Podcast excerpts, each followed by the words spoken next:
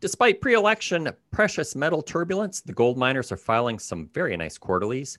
You're listening to Kitco Roundtable. I am your host, Michael McRae. With me as editor is Niels Christensen. How you doing, Niels? Happy Friday. Happy Halloween, guys. Correspondent Paul Harris. How are you, Paul? Very well. Good afternoon. And our special guest is Daniel Earle, President and CEO of Solaris Resources. We're delighted to have Daniel on the pod. Solaris has its roots in two of the biggest heavyweights in our sector, Ross Beatty and the recently passed Dave Lowell. Daniel, can you tell us about Solaris and Augusta Group? Oh, I, I, mean, I'd love to. Uh, so Solaris, uh, the way I describe it is as a copper gold growth and discovery story. And it's managed by the Augusta Group, which of course has a totally unrivaled track record of value creation, specifically in this niche of exploration and development in the mining sector. And so that totals over four and a half billion dollars of exit transactions the last decade. And as you mentioned, the company is backed by uh, Ross Beatty, but then we also have Lucas Lundin backing the company. And together with Richard Warke, you've got three of the most successful players in the mining industry. Uh, so our principal project, that's the David Lowell discovery in Ecuador, and it's called Warintza. And this is a project that's special because it's got a high grade open pit resource, and we're now growing this in leaps, leaps and bounds with the drill results that we've been putting out. And then even beyond Warintza, you've got a whole portfolio of grassroots exploration projects. These are also David Lowell projects, uh, but these are David Lowell's targets for future discoveries. So we've got a large portfolio in this company, but then we've got over 20 million in cash and we're very very well supported with the group that we have. So we're very excited about it. We're delighted to have you on because we want to have a longer discussion about copper, and then obviously with uh, Dave Lowell's uh, discoveries around that, uh, really just uh, being responsible for uh, jump starting or being such a huge part of that industry. But first, we lead with gold. Uh, Niels, it looks like uh, Peter Hug was correct. Uh, that is the precious metal uh, division head at Kitco. He was warning us that uh, as we lead up to the election, uh, gold was going to have a tough time of it. Well, yeah, you gotta, but you gotta take stuff off the table, and I think, but um, if you look at now it, you so tell you know, me, Niels. if but if you look at it, so yeah, gold had a sell off, but we haven't tested any major support levels. Yes, we broke through 1900, um, but we've been flirting around with that for what, weeks and nearly months now. Um, you know, so I mean, this is this is just profit taking and and and positioning ahead of the election. I mean, everybody says, you know, like all the pundits say that there's going to be a blue wave. Uh, you know, Democrats are going to take the Senate uh, and they're going to take the White House. But there's that memory of 2016, and it's just anything can happen. You just you have no idea what's in store when the votes are counted, and and if it's going to be con, uh, contested by either party. Um, so it, it's prudent that that um, uh, investors take some money off the table. I think one thing that's um, showing up is this election is going to have a very high voter turnout compared to previous elections. I think there's already been some 80 million votes cast by by mail. So they're expecting very very high turnout this time. Yeah, but now it's just you know just how many of those votes actually get counted. I mean, there's you know uh, uh, court battles back and forth about you know when how when these ballots get counted, how they get counted, everything like that. Um, but the the the thing though too is that um, I think we really need to start looking past the election. Doesn't matter what party is is in power. Um, you looked at GDP numbers that came out this week. Uh, third quarter, they rose uh, 33% after a 31% decline in the second quarter. We're still down. You know, people are expecting a, a 4% decline for 2020. That means no matter who's in power, stimulus is coming. And that that is what gold investors need to pay attention to. Forget about this politics now. Um, it's all it's all about inflation and stimulus. Daniel. But it, but isn't but isn't that the opportunity, Niels? I mean, there's you know exactly. If you, look, if you look at the if you look at the indicators like the you know the polling that's been done, notwithstanding 2016 as an outlier where the polls were, you know, were incorrect, but but polling and the betting markets and so on, there's broad agreement around what the outcome is likely to be. Now, obviously, we have the anxiety in the market, the position squaring, and people taking money off the table in advance of you know this potential volatility with the, the contested outcome and whatnot. But there's broad agreement around the outcome that this is going to be, you know, in a most likely event, a blue wave. And I think there's the opportunity for investors to position themselves because I don't see any way that that's not going to be massively positive for gold investors. If you think about the amount of stimulus that's going to come through, uh, the pressure that that's going to put on the US dollar and, and therefore the opportunity for gains in gold stocks.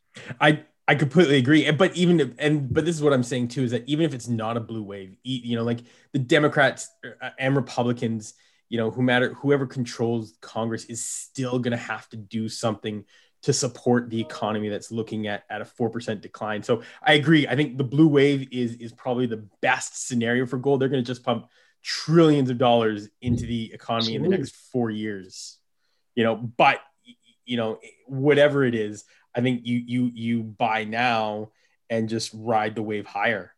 The only problem is that, you know, do you know do you get a, a, a two trillion dollar stimulus do you get a, a half half trillion stimulus yeah it, and that's and that's where that's where people are sort of hedging their bets now.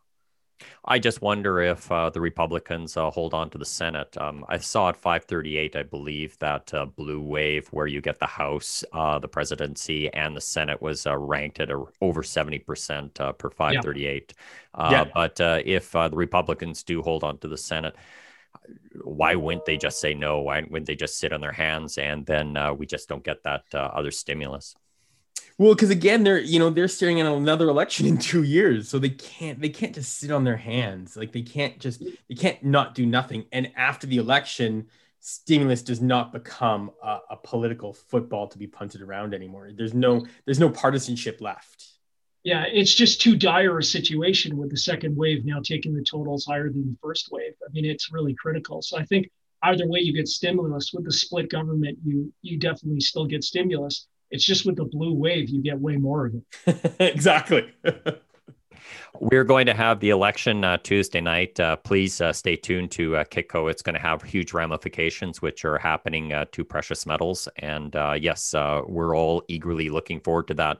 I think I also saw in a note with Jim Wyckoff that he was talking about probably more choppiness on the Monday and Tuesday, just kind of leading up until we get maybe some clarification on uh, Tuesday. Sorry, I, I want to move it along. We should switch uh, to juniors. Uh, Paul, um, Falco Resources uh, made a deal with Glencore.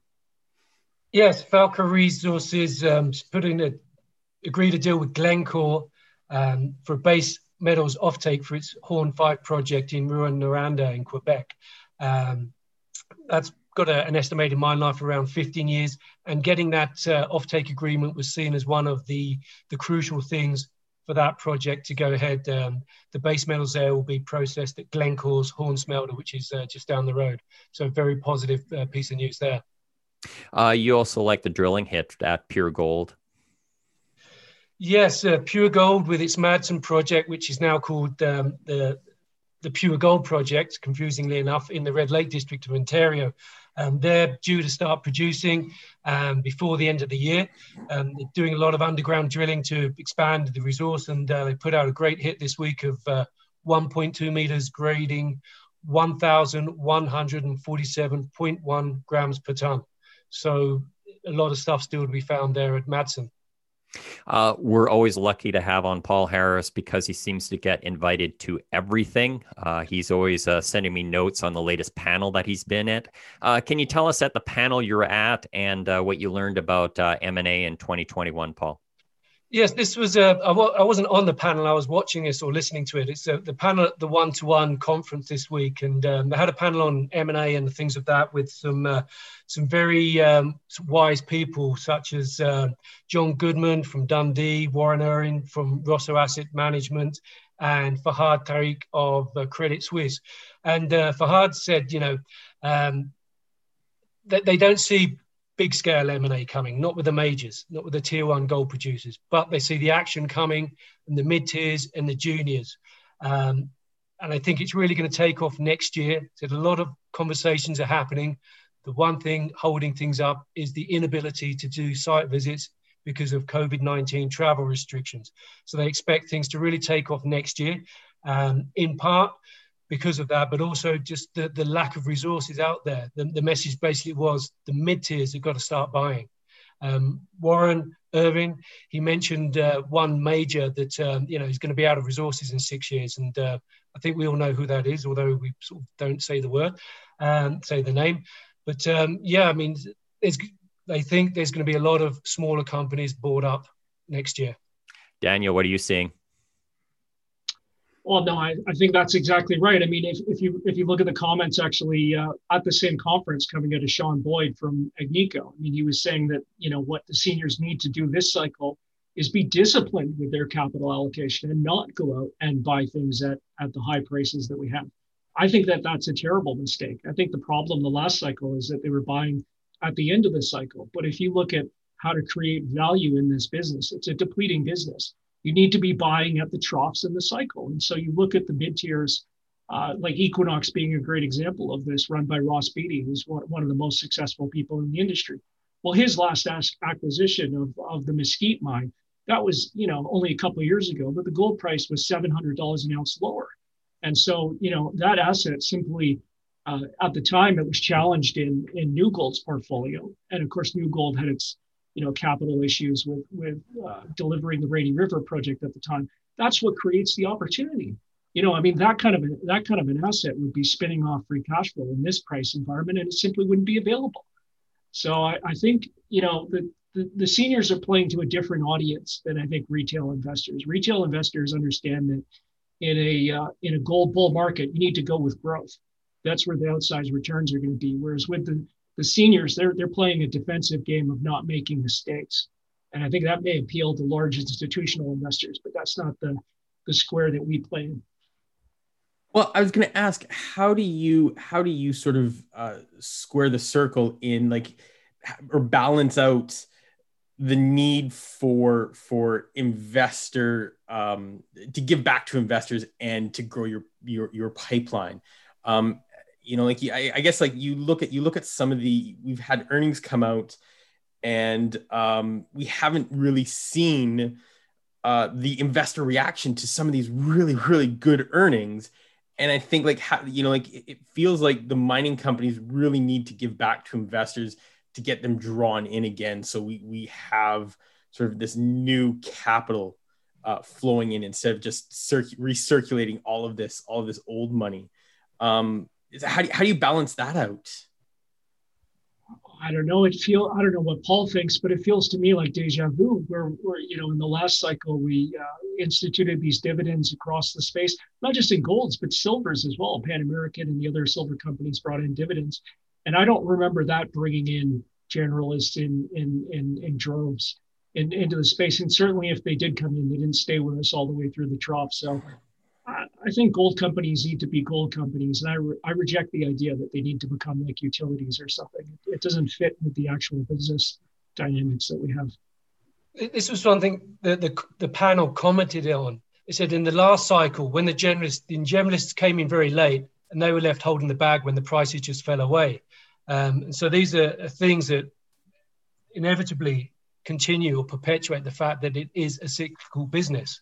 Um, the bigger companies, as Daniel said, perhaps too defensive when they should be more aggressive. They miss their opportunity and end up having to buy later in the cycle at higher prices. This time around, there seems to be more um, stop transactions rather than getting the checkbook out. So, you know, companies, they're boosting their dividends, they're trying to get their stock prices up. Perhaps one of the, the outcomes of that is they'll be able to do more transactions with their own paper rather than putting out big money. Are we still waiting for the generalist? Absolutely. I'm waiting for Godot.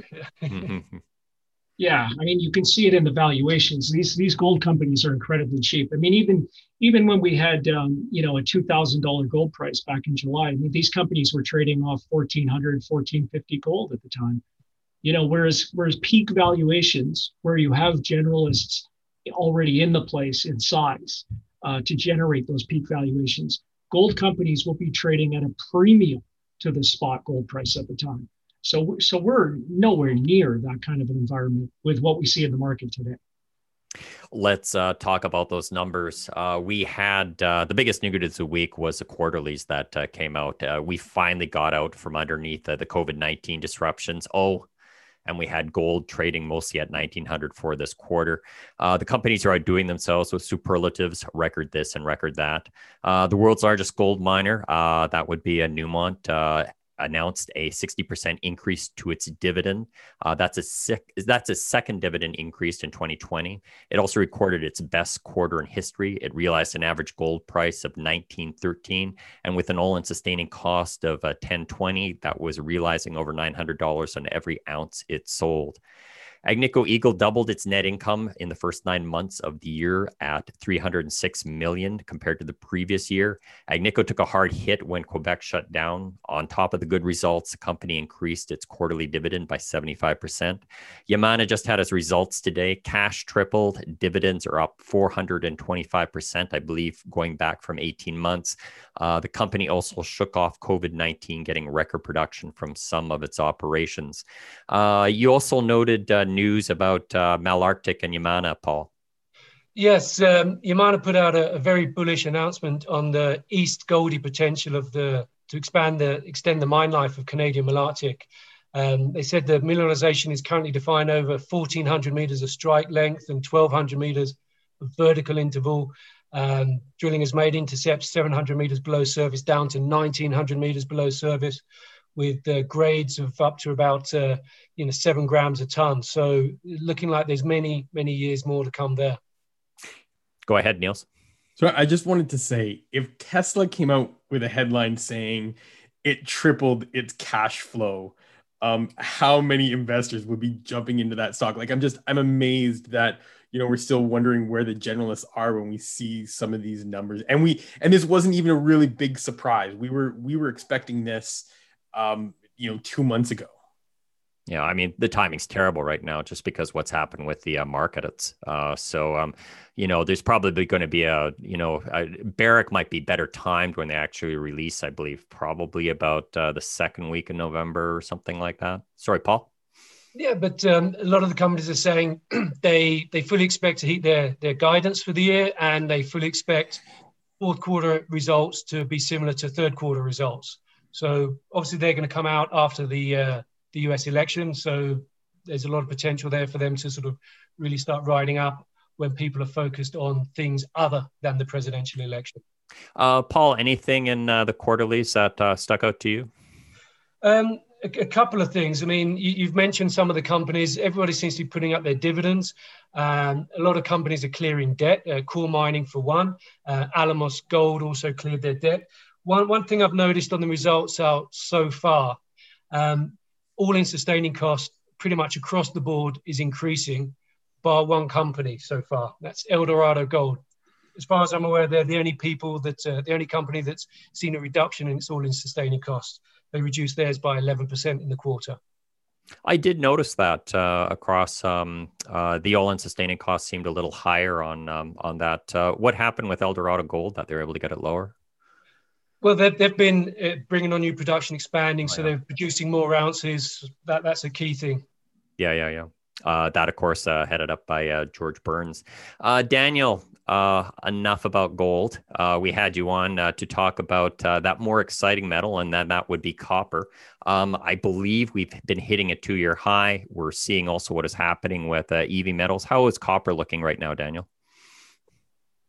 Well, copper looks great. I mean, it, it, it's always a I always find it funny with um, when I speak to retail investors and tell them that copper is actually massively outperformed gold, and it and it usually comes as a total surprise. I mean, copper is up over 50%. I mean, it's up over a dollar a pound off the March lows. Gold is looking at something like a, you know, kind of a 30% move to where we are today. But even at the peak for gold, it was still well below where, where copper has gone. Um, and, and that's, you know, there's of course two sides to the story. There's supply and demand. And on the supply side, uh, you've got major production centers for copper. Over a third of world supply is coming out of Chile and Peru alone. And they've been hit really hard by COVID. If you look at the numbers, particularly in Peru, they're just terrible. Um, so you've got production down quite a bit. And then on the demand side, you've got half of the world's demand from China alone. China, China exited the COVID pandemic all the way back in March. And if you look at most parts of the country outside of Hubei and some of the more distant Xinjiang and and so on. Economic activity is all the way back to pre-COVID levels, and you can see that in the in the stock market, which is at new highs. It's fully broken out. I mean, the currency is surging. The central bank has to intervene to tamp that down. It's just um, going all guns blazing in, in, in, in, China. So that's basically what you have and what brings you to the copper price today. But you, you got to remember, this is the beginning of the global economic cycle. We're just coming out of a global recession right now. And so as we start to get into next year, where you see the stimulus pouring in in the different uh, um, kind of economic regions, we get a vaccine at some point next year and the benefit from that. We're going to go back to synchronized global growth. And that's when you're really going to start to see copper take off. That'll be next year and the following year. And that's even before you get in to the electrification megatrend, which really starts to have an impact uh, 2024, 2025, and beyond. Paul? And I take on board Daniel's point about Chile and Peru, but um, they've both experienced COVID in a very different way. Um, Chile pretty much managed to keep its mines operating, and uh, the state copper company Codelco released its results, and uh, they're making super profits. Um, announced uh, profits of 1.1 billion through the first nine months of this year, an 86% increase over last year. So, um, despite the, the difficult conditions, they've copper companies in Chile have still been able to put the red metal out. Daniel. Yeah, yeah, they're they're they're, they're certainly making a lot of money. A lot of the uh, the, the major copper miners are are making tons of money at the moment. But you know, uh, Codelco, if you recall, in 2017, they had a 25 billion dollar capital program. They've been slashing that left and right. There is no way that they're going to be delivering on their copper production targets over the next decade. Just a, a follow up on that, Daniel. Um, in in the, the news release they put out, um, the Chuquicamata, Chuquicamata underground mine, they said is 99.5% complete. And they think that will come in $700 million under budget. But yeah, else across the board, they've been slashing their or reducing their budget. Um, Daniel, is is there some concern though that um, this COVID, you know, how does that impact growth going forward? Like, I mean, we're, we're starting to see the second wave. I mean, um, I know Quebec, uh, their their um, virus cases have actually are higher now than they were back in the springtime, and and I'm sort of wondering. I mean, is there concern that eh, copper is getting ahead of itself, or is is the growth still there? It just gets pushed back until until COVID gets under control. Yeah, like it, I mean, in terms of economic growth in North America and, and Quebec, or I mean, um, you know, in, in, North America and Europe, rather, you've got, uh, yeah, you've got a serious resurgence of COVID, and so the numbers are actually higher than they were during the, uh, the kind of the, uh, the, the, the first wave peaks.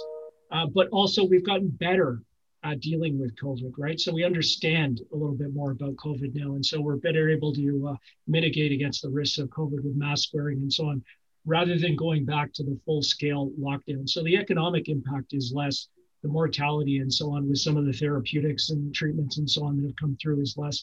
So I don't expect that we're going to see the same sort of full scale shutdown with double digit, you know, kind of economic declines for the second wave. And we are we are kind of coming in now with uh, with stimulus and so on, which is helping to you know support the economies. But governments tend to respond slowly, but when they respond, they respond in force, and we're seeing that play in as well. How are uh, those, uh, Daniel? How are some of those uh, large, um, uh, large Chilean mines looking uh, for copper supply over the long term? What is uh, what's the supply picture? Well, it's a dire situation. I mean, the, the, the, the, you know, Chile, like Chile in particular, and Peru to a lesser extent. I mean, you're, you're looking at these um, uh, basically the mega mines of, of the world. You know, the top 10 global copper mines account for about 25% of the world's supply. These mines have been expanded and expanded again. Some of them have been expanded multiple times, like Cerro Verde is working on its fourth expansion. Um, and so they're, they're basically tapped out in terms of what their growth potential is. And they're starting to run up against the, the kind of the natural constraints of uh, resource depletion and grade declines. Water scarcity is becoming a huge issue for these projects, power supply issues and, and so on. So the outlook for you know kind of the main mines that have been supplying the, the copper industry is not good over you know over the over the balance uh, over the over the next decade or so and even beyond so so you've you've certainly got and whether you're looking at wood mackenzie data or cru or whoever your favorite forecaster is you really start to see the copper supply rolling off uh, over the course of this decade and, um, and, and, and then how are we going to replace that supply? Well, if we've already expanded all the big mines, it's got to come from new mines. And so, where are those new mines? I mean, there's maybe a handful. Paul knows more of them than I do, but there's maybe a handful of copper explorers and developers out there that legitimately have a shot of bringing a project online in the next 10 years. That's not nearly enough. We need something like 100 new mines to meet the challenges of supply, to meet the electrification and the decarbonization uh, initiatives and announcements that we've seen globally. So it's a really daunting challenge.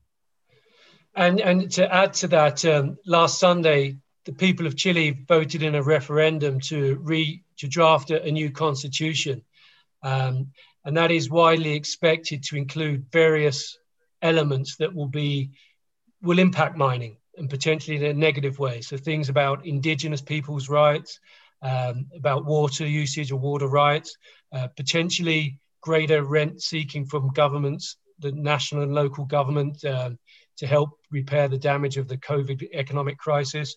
Um, so the the mining sector in Chile is is moving into a, a period of sort of uncertainty for the next year. The Constituent Assembly is going to be voted on in April. Um, they'll have about a year, nine months, 12 months to draft a new constitution. And then uh, Chile faces a mandatory election of all citizens to vote on that. Um, so there's potentially some changes coming down the pipeline for the mining sector there. We mentioned it at the uh, start of the pod, uh, Daniel, but uh, just uh, I think we should just finish on that. Uh, who was uh, Dave Lowell?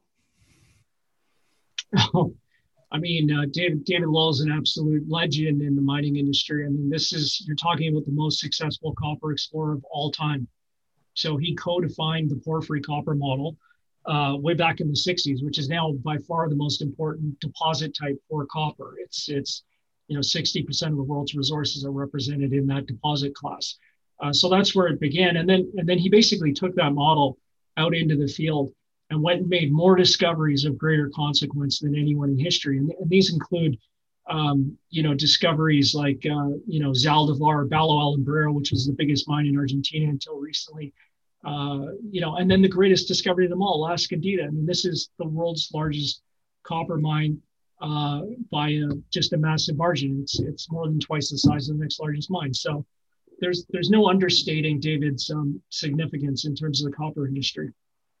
Uh, there was a nice uh, video. It's quite, it's uh, it's a little old, but uh, that was uh, by Tommy Humphreys, and it was just a short documentary on Dave. But uh, if you're not familiar with his contribution to the sector, and just also kind of capturing kind of the excitement that you can have in the sector. It's just kind of worth a it's just worth a watch.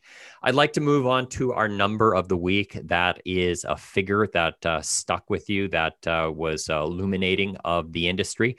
We always start with a guest. Daniel, what's your number? You know, I don't even think it's about industry. You know, given where we are on the calendar, my number is 270, which is the number of electoral college votes you need to win the election. that's everything right now. I mean, that you can just see it in the markets. People are sitting on the sidelines and just waiting. We need that result, and then we can move on. Niels, what's your number? Um, so mine is uh, mine is twenty nine. Um, more specifically, twenty nine percent. That's the decline that jewelry sales saw in uh, the third quarter, according to uh, World Gold Council. And I bring that up because um, on the same day that the uh, the World Gold Council released this figure, uh, Tiffany and uh, LVMH uh, LVMH announced that their historic uh, deal, their their the, the buyout is back on at a lower price, uh, 15 over 15 million versus six or 15 billion versus the the initial offering around 16 billion. Um, so yeah, so that's terrible time to be in the jewelry business. I was, uh, you know, the odd times that I drop into that, I just like looking at that chart because you can see the amount of gold that uh, is demanded by ETFs. It's just, it's almost entirely inversely correlated to jewelry demand. Yeah. Well, yeah, and it's and this is and this is the only real thing that matters for gold, and that probably will matter for gold for at least the next couple of years, as long as we have uh, zero interest rates as long as we have the Fed balance sheet growing at record pace. Um, you know, investor demand for gold is is is going to be massive. I think. We'll probably have on the upside though. You'll have all that pent up demand once uh, you know if gold starts to uh, soften. Because uh, I can't imagine you know uh, it's it's it's such a sought after commodity. And, well, yeah, actually, to, to point this out, actually, the, the WGC did also say that uh, bar, uh, barring coin demand rose in the third quarter, and that rose as prices uh, hit all time highs. So I think there is some physical demand out there it's just jewelry. There's such high premiums on on that on the markup. Um, it yeah, it, it's it's not. You'd rather you'd for the pure play. It would be bar. It'd be bullion, bars and coins. Paul, your number. I have two numbers this week. I have a fun one and a serious one. Which one do you want first? serious one. Serious one. Okay, two point seven percent. I know that number. What is it? Well, you, you touched on it earlier. 2.7% is the yield of uh, Newmont's dividend now that it's increased it to $1.60 a share, which Newmont says exceeds the median of the S&P 500 index. And I think um, why it's significant is it's perhaps further evidence that the gold industry is growing up and working really hard to attract investors back to the space. Um, and so the, the fun one, and it's perhaps the largest number we'll ever have on this podcast, is uh, 10 quintillion. Psycho! Any guesses? 10 quintillion dollars. That, that's the psycho, that's the psycho meteor.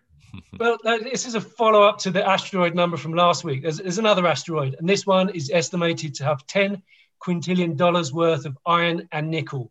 Wow. Um, apparently, it's just made entirely of iron and nickel. It's called 16 Psyche. It's about 140 miles wide and it's flying around out there somewhere that would be an awfully big battery if you could actually hook up to it.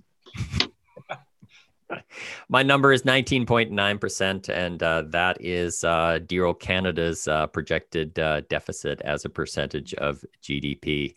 Uh, it shows you that uh, everybody is doing some uh, how would you say uh, they're all the Western economies uh, worldwide are uh, propping up their economies as they deal with this COVID nineteen, and then also that creates uh, the um, creates a narrative for gold, doesn't it, Niels? Mm-hmm. If if you listen quietly, you can hear the of the printing presses, just you know, collectively around the world. Niels, uh, we're rebooting the gold survey with Peter Hug. Can you tell us how people can find out more? Um, Kitco.com actually, we just published it today. Uh, yeah, Peter's uh, talking about it. He's giving his uh, his uh, uh, two cents on the survey. Um, both this week, both Wall Street and Main Street are are bullish on gold. Wall Street more so than than Main Street, I think, and this is the, this is all to do with the election. Wall Street's looking way past the election. They're looking at inflation. They're looking at all this all the stimulus that's going to be pumped out. Um, retailers are just are really focused on who is going to be who's going to lead, who's going to be in Congress, and who's going to be in the White House. Um, so yeah, so they, you know, um, 67% of uh, analysts we talked to are bullish on gold, but only 52% of retail investors uh, that took part in the online survey are bullish on uh, on the metal for next week. I'd invite our listeners uh, to drop in on Fridays and uh, check out uh, the Gold Survey. It's uh, very valuable in terms of uh, information and uh, outlook, a good trend line for what is happening in the precious metal space. I, I do believe that it is the only short term sentiment forecast out there in the gold market that you can get on a weekly basis, you know? Paul, you have a conference coming up. Yes, uh, the 10th to the 13th of November, the Colombia Gold Symposium, and uh, we're going to have Daniel um, on the projects day talking about uh, Warintza. Daniel, uh, is there any news uh, that we can look forward to out of Solaris uh, over the next 12 months? Oh, well, tons of tons of news. I mean, um, the most important of which is just going to be the drilling that we're doing. So investors are looking forward to, you know, more intervals of long long intervals of high grade copper mineralization from Warintza. Uh, this is in the central zone where we've been uh, been drilling and will continue to drill. But I think one of the things that um, that that they should absolutely be paying attention to is is the drilling that we're we're about to start at the west zone. This could be a new discovery for us, and we'll start drilling there in the next month.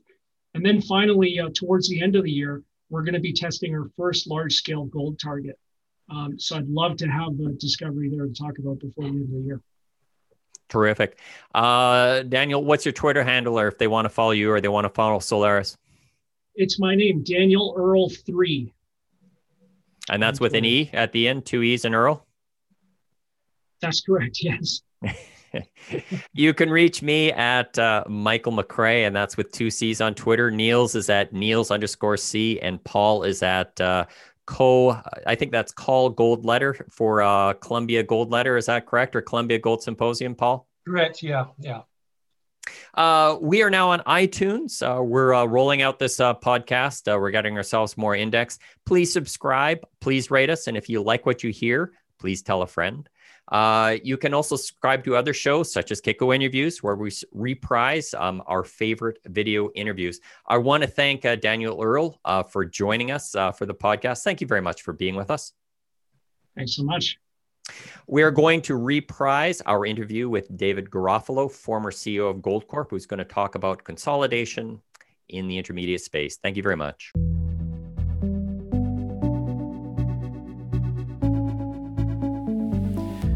David Garofalo, Chairman and CEO of Gold Royalty Corp, joins us today. He was former CEO of Goldcorp, one of the largest miners in the world at one time. David, it's such a pleasure to speak with you today. Welcome back to Kitco.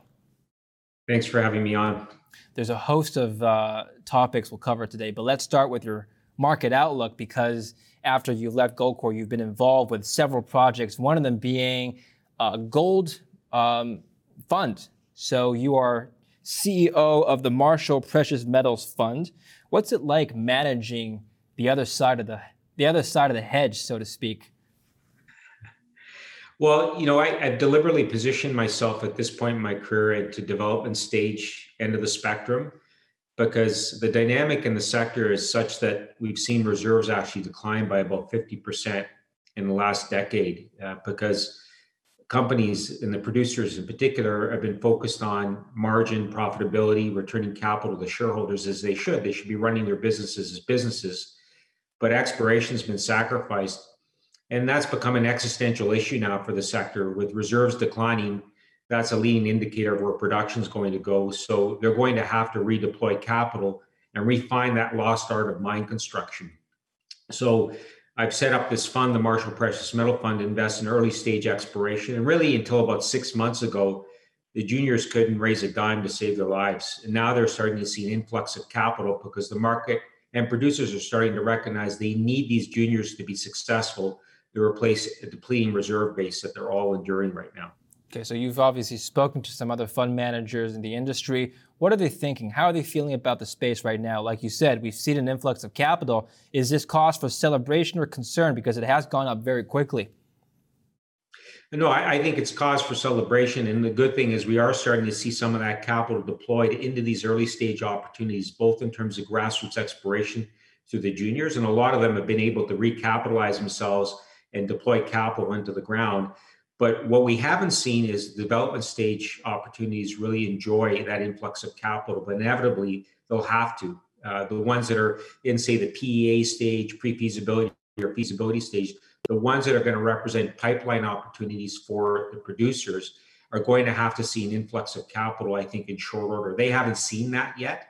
The focus has been more in terms of a barbell approach uh, by portfolio managers either investing in early stage exploration, I think in the case of specialist funds, or uh, producers, established producers, large cap for, say, the generalist equity investors and the non specialists. We have to start to see some of that capital come into the middle of that barbell because uh, the producers do need to replace their depleting reserve bases and inevitably their declining production profiles. Well, the scarcity works in the favor of the junior gold miners, right? Because according to some analysts I've talked to, the scarcity that you're mentioning actually helps with the prices long term. Do you agree with, disagree with that viewpoint? Look, I, I think supply um, speaks more to sentiment than fundamentals. So, so I do see declining supply. Obviously, declining reserves lead to declining production profiles. I think that's positive for the sentiment towards gold. But I always have believed that gold is a demand-driven market, and what's driven driven demand more than anything else is low interest rates. Uh, the lack of opportunity costs in owning physical gold has driven capital into that. Gold, at the end of the day, is really not a commodity, it's a currency. It has been for millennia. It's the longest standing currency that, that man has ever known. And I think the market's starting to appreciate the capital preservation characteristics that gold provides, particularly in an environment where sovereign debt is yielding negative, both in nominal real terms. You might as well own gold when fiat currencies are being printed with reckless abandon. Right. Okay. So you started a gold investment fund focusing on juniors. Do you expect a lot of M&A going forward then? Yeah, inevitably, the juniors that are successful in finding something uh, perspective, finding something that uh, geologically has economic potential, are going to get snapped up by the established producers. Um, and, and that's why I've gotten involved with Gold Royalty Corporation and its parent company, Gold Mining. Uh, gold royalty companies are integral uh, to finding capital to put into the ground to build uh, build new mines. Uh, in the past cycles, uh, when we've seen a deployment of significant capital into mine construction, the royalty players have played a significant part in providing financing for those. So I wanted to get involved in a royalty vehicle that would provide that capital at much more efficient rates than, you know, say raising equity at the junior side. Um, and then Gold Mining, the parent company, owns a collection of 14 development stage assets against which we wrote royalties. We have 14 royalties against those development stage assets that we put into Gold Royalty Corporation. And that gold mining vehicle, the parent company, which is public, it's gold on the Toronto Stock Exchange, um, you know, it has accumulated a portfolio of 25 million ounces of reserve and resource within those 14 development stage assets. And there are large ones, medium sized, and smaller sized ones. And so they'll appeal to a broad array of producers that are looking for pipeline projects that they'll want to earn into joint venture in order to replace their depleting reserve and production basis. Okay. So based on your thesis here, where do you see gold prices headed from here? Um, look, I, I, I think um, Merrill Lynch came out with a forecast of $3,000 an ounce over the next 18 months. And and that's quite telling to come from a bulge bracket US dealer. Typically, gold is perceived as a barbarous relic by the mainstream um, investor community and mainstream media. And Merrill Lynch did not pick that number out of the air. If you look at gold's all time peak in real terms, it was back in the early 1980s when it was over $850 an ounce. If you translate that into 2020 dollars, that's close to $3,000 an ounce. So I, there's, I, I don't think it's a coincidence that Merrill Lynch has come out with a a forecast of $3,000 an ounce. I think that's at least the next leg up for gold over the, the next 18 months to two years. Okay. You're one of the few execs who have a triple crown of leading a senior, junior, and now a royalty as well. So I'm going to pick your brain on all three of those. Actually, I don't know if I don't even know if the triple crown term is a real thing, but I'm I'm starting it now. As of now, I'm starting it with you. So let's start with your experiences with Goldcorp.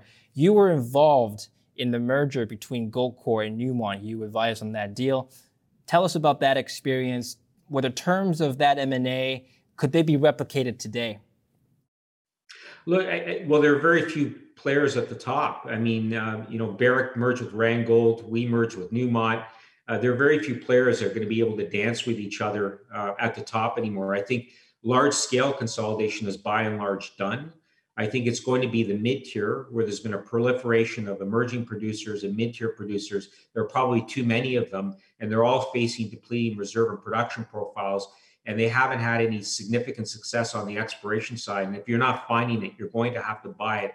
Those guys are going to have to start to rationalize. Um, and, and so I'd say over the next 12 months, you're going to see when we can open up the universe to actually do physical due diligence again of each other's properties post COVID, I think you're going to see um, a long line of M&A deals in the mid-tier space and the emerging uh, producer space, the, the, smaller scale producers. There's way too many of them, and they're they risk irrelevance. They don't have the scale to attract the generalist investors. They don't have the liquidity in trading, and they're going to have to scale up. Uh, and, and a great example of that is when Equinox did Leagold and Brio Gold. Uh, those companies all merged um, in stages. They created a um, a large scale uh, large cap producers, and they re-rated as a result. I think that that uh, is an illustration of what can happen if we start to see some of these smaller producers start to put themselves together, create enough scale and liquidity in the marketplace to, to achieve a re-rating.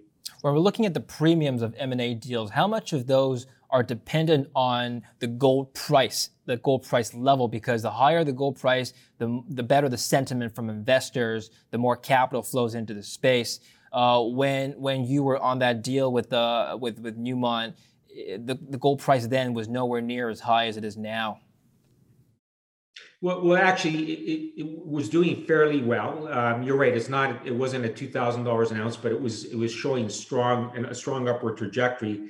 The, the issue for both Goldcorp and for Newmont, and for that matter, Barrick and Randgold, is all of us collectively were facing, or individually were facing, uh, declining reserve and production profiles. And so, what that those two mergers allowed these companies to do was to create sufficient scale in order to maintain a flat production profile for the foreseeable future. There was enough within the collective pipelines, uh, within the collective portfolio of operations that you could optimize the operational portfolio to achieve a steady state production profile and achieve cost efficiencies as you costed out these projects and realize synergies on a combined basis. So it was really about achieving scale and also sustainable scale and and that's what those two mergers did. That that actually leads to my next question: is when you're at the helm of a major senior being involved in a mega merger on that size, we've only seen really just two on that scale. Uh, what were your priorities in terms of having a strategic checklist? What were maybe your top? You talked about synergy. Talked about operational scale. Why? Basically, the bigger question is why would you even consider merging with Newmont, where whereas you know Goldcorp was doing fine. What what did you have on your objectives that you couldn't have done before? Look, look, it was getting to that sustainable production scale, one that we could uh, maintain over the long term. In the case of Newmont Goldcorp, uh, we felt on a combined basis, um, we pro forma we would have been close to eight million ounces of production, but we could rationalize that operating portfolio more readily with a more expansive portfolio and achieve a sustainable production profile of six to six and a half million ounces for 20 years with what we already had in the pipeline, and what we already had in production. I think similarly, if you looked at Barrick and Randgold on a combined basis, they were over six million ounces, but they they decided that their equilibrium production rate would be somewhere between five to five and a half million ounces, and they would be able to sustain that for 10 plus years. So it was getting to a sustainable production profile where you weren't constantly chasing your tail trying to find another seven or eight million ounce deposit every year to sustain that production profile. There was enough in the combined portfolios to already do that without having to go and do any significant or large scale M&A going forward. And in doing that and achieving that scale and sustainable scale, uh, we were able to realize a significant re-rate in the stock. You know, when we sold Goldcorp into Newmont, we didn't take back cash, we took back paper. And so if you were a Goldcorp shareholder before uh, the merger, you've triply, effectively tripled your investment, both in terms of capital appreciation and dividends that have accrued to investors since the merger.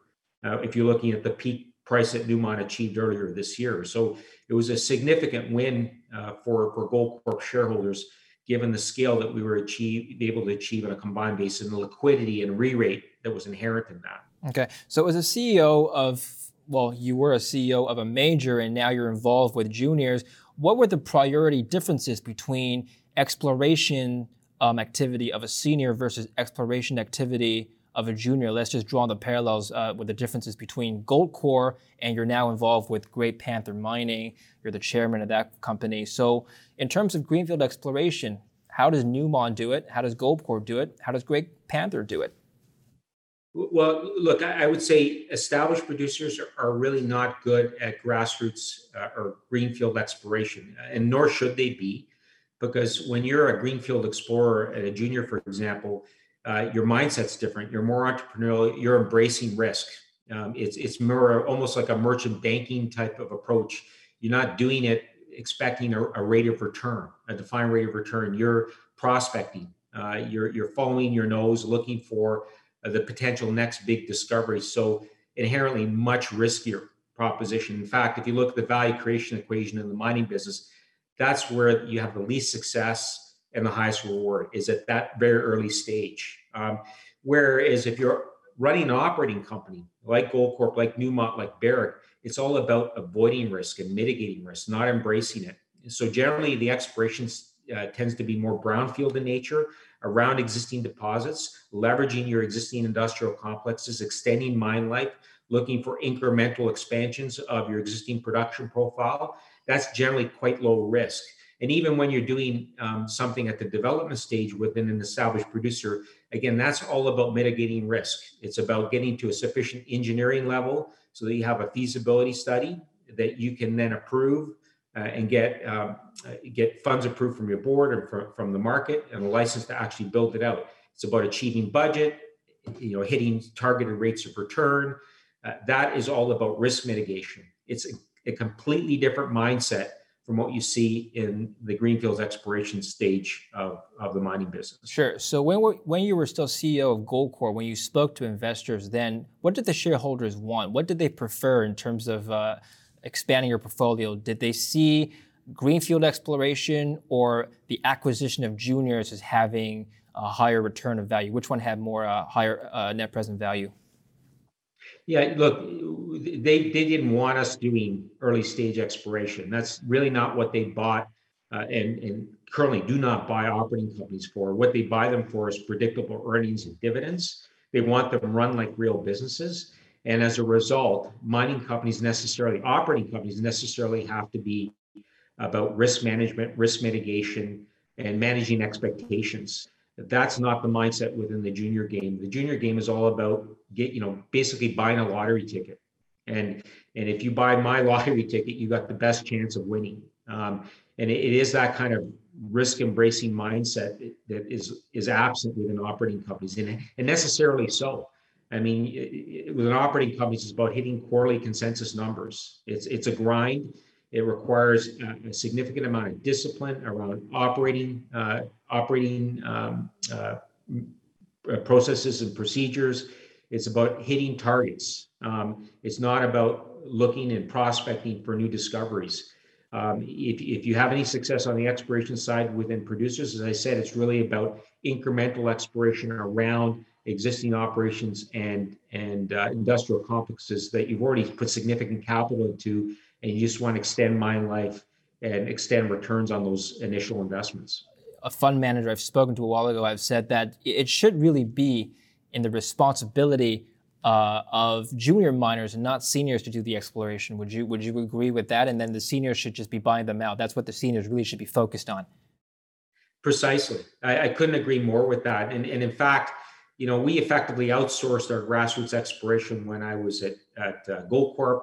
Uh, even when I was at Agnico, I was the CFO there for 12 years, and, and Agnico in the gold space pioneered uh, the the practice of setting up an incubator fund to invest in gold juniors. You know, we had a portfolio at Goldcorp, and for that matter, Agnico back in the day of 20 companies. We put small amounts of seed capital to work in, and we took a portfolio approach towards grassroots exploration. We outsourced it to the juniors. They're they're better at it.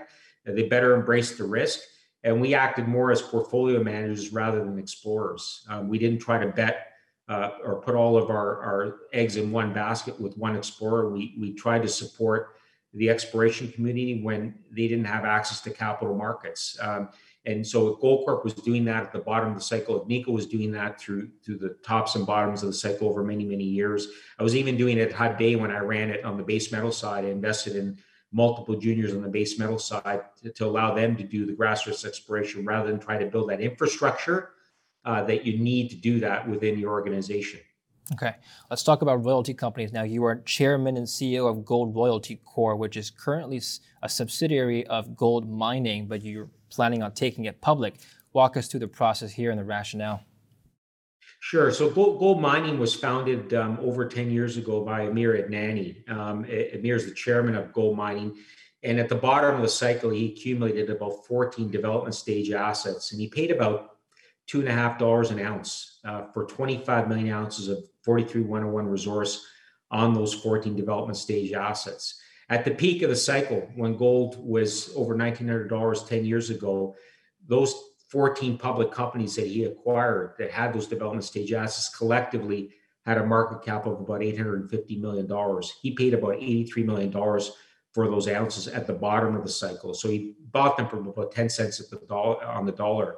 And admittedly, you know twelve hundred dollar gold or thousand dollar gold, these were sub-economic uh, gold opportunities. But now approaching two thousand dollars an ounce, suddenly uh, many of these development stage opportunities are quite attractive economically. Even at fifteen hundred dollars gold, they they generate attractive rates of return. So he's been inventorying these ounces, if you will, and now we're pivoting gold mining towards incubating. In other words, stage gating these projects bringing them through feasibility studies, preliminary economic assessments, and, and whatnot, so that we can daylight value for the investors in gold mining. And part of that daylighting process was to actually write royalties on each of these 14 development stage assets of between a half to 2% NSR and put that into a separate vehicle that's 100% owned by gold mining, which I've now been brought in to chair and, and bring to market. I'll be IPOing it over the next few months. And that will provide an opportunity to daylight value for gold mining shareholders, but at the same time, provide us at Gold Royalty with a currency that we can use to transact with, uh, to acquire uh, other royalty opportunities and to diversify the portfolio beyond uh, the, the mineral legacy that we've um, inherited uh, from gold mining. Are you, are you thinking of cross listing? A few miners I've spoken to this year have started listing on American exchanges. Yeah, our focus is actually to look at, at a primary listing in New York on the NYSE American. So our, our focus actually is to carve out a niche there. There are very few royalty players that actually are primarily focused on the New York Stock Exchange. So our focus will be a, on a U.S. listing. So, David, you're involved with more uh, junior projects now. If you were to build another Goldcorp from, let's say, something the size of Great Panther, what would you do differently? What would you do that was the same? Well, well, look, I, I think there's an opportunity to buy operating assets right now through the combination of, uh, of a number of smaller producers and creating scale more quickly.